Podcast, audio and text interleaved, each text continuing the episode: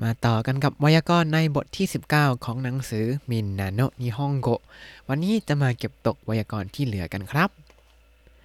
สวัสดีครับ ยินดีต้อนรับเข้าสู่รายการให้ Japanese รายการที่จะให้คุณรู้เรื่องราวเกี่ยวกับญี่ปุ่นมากขึ้นกับผมซันชิโร่เช่นเคยครับ วันนี้เราก็จะมาเก็บตกไวยากรณ์ โดยจะเป็นไวยากรณ์ที่ใช้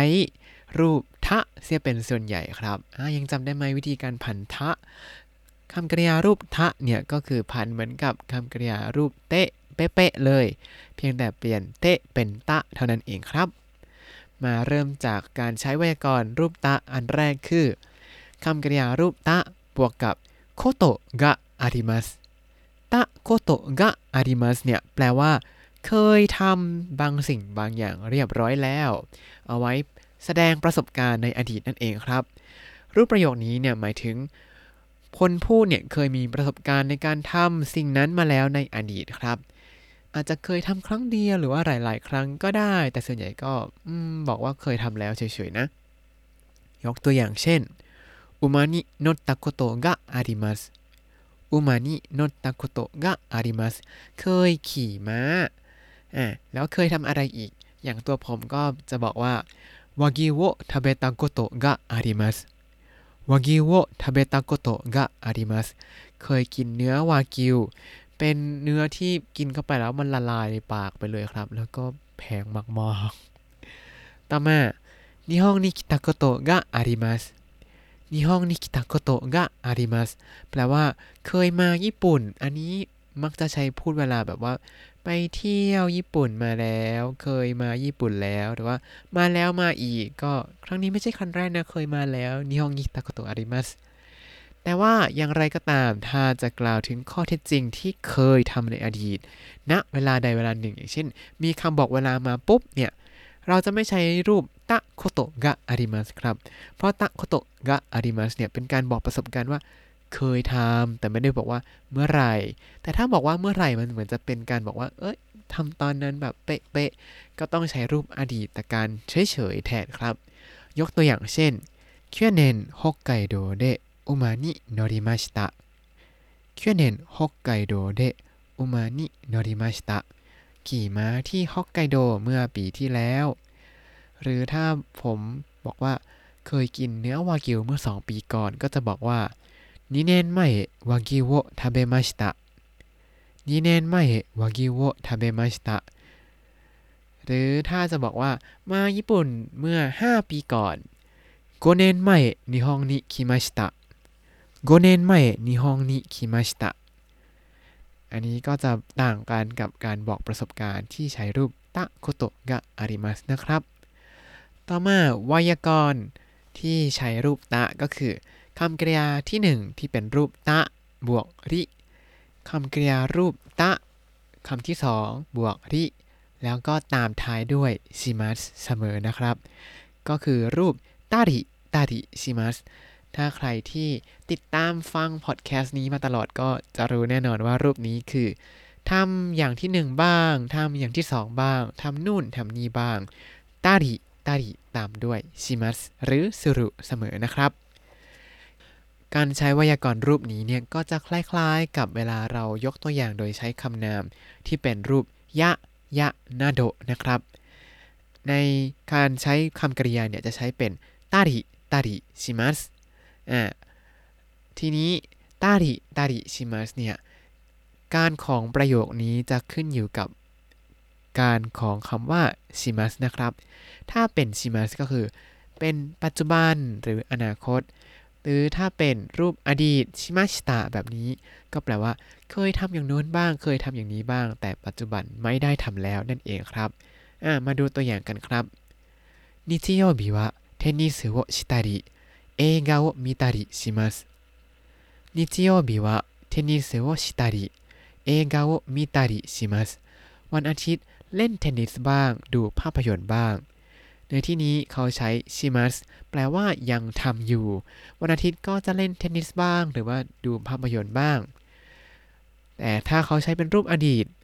日曜日はテニスをしたり映画を見たりしました 日曜日はテニスをしたり映画を見たりしましたเมื่อวันอาทิตย์เล่นเทนนิสบ้าง ดูภาพยนตร์บ้าง แต่ปัจจุบันอาจจะไม่ได้ทำแล้ว หรือว่าเคยทำในอดีตเฉยๆครับ ทีนี้ก็เขาบอกว่าอย่าสับสนรูปคำกริยานี้ กับคำกริยาที่หนึ่งที่เป็นรูปเตะเตะแล้วตามด้วยคำกริยาที่สองเออที่เป็นรูปเตะแล้วค่อยปิดท้ายด้วยคำกริยาที่สามเขาบอกว่ามีวิธีใช้แตกต่างกัน เพราะว่าคำกริยาที่เป็นเตะเตะอย่างนี้เนี่ย จะหมายถึงทำอย่างที่หนึ่งแล้วทำอย่างที่สองแล้วทำอย่างที่สามเป็นการบอกลำดับของเหตุการณ์ หรือการกระทำนั่นเองครับ สมมุติว่าถ้าเราเปลี่ยนรูปたりたりนี้มาเป็น て ก็จะกลายเป็น日曜日はテニスをして映画を見ました 日曜日はテニスをして映画を見ましたเมื่อวันอาทิตย์เล่นเทนนิสแล้วดูภาพยนตร์ แปลว่าเขาเล่นเทนนิสก่อน แล้วก็ค่อยไปดูภาพยนตร์นะครับ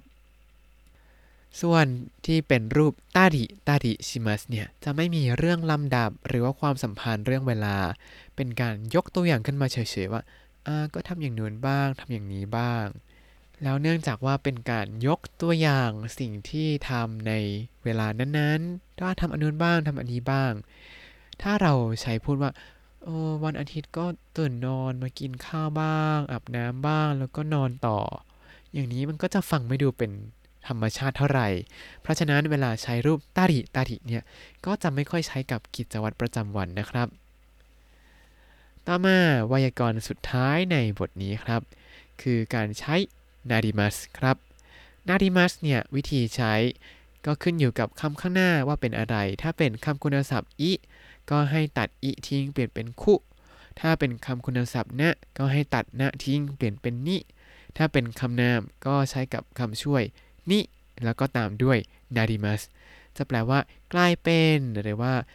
เพิ่มขึ้นลดลงประมาณนี้ ผมจำง่ายๆว่าเวลาใช้กับคำคุณศัพท์ ทั้งหลายทั้งคำคุณศัพท์นะแล้วก็คำคุณศัพท์อิเนี่ย ก็ทำให้เขากลายเป็นรูปคำกริยาวิเศษ ก็คือเป็นรูปคุ กับนิสำหรับคำกริยาอิและก็คำกริยานะนั่นเองครับอ่าคำกริยาอิก็คือใช้เป็นคุอ่ามาดูตัวอย่างกันครับคำว่าซามุยซามุยที่แปลว่าหนาว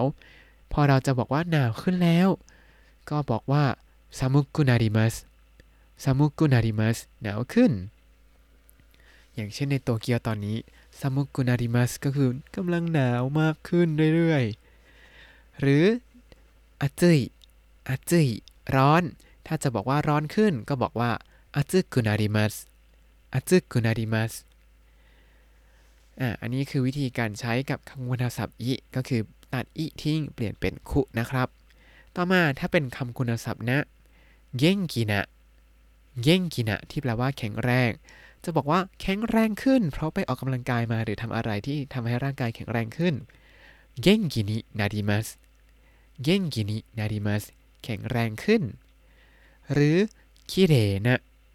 คิเรนะที่แปลว่าสวยหรือสะอาดและกันตรงที่นี้คิเรนินาริมัสคิเรนินาริมัสสะอาดขึ้น หรือจะบอกว่าสวยขึ้นก็ได้นะ ต่อมา ถ้าเป็นคำนาม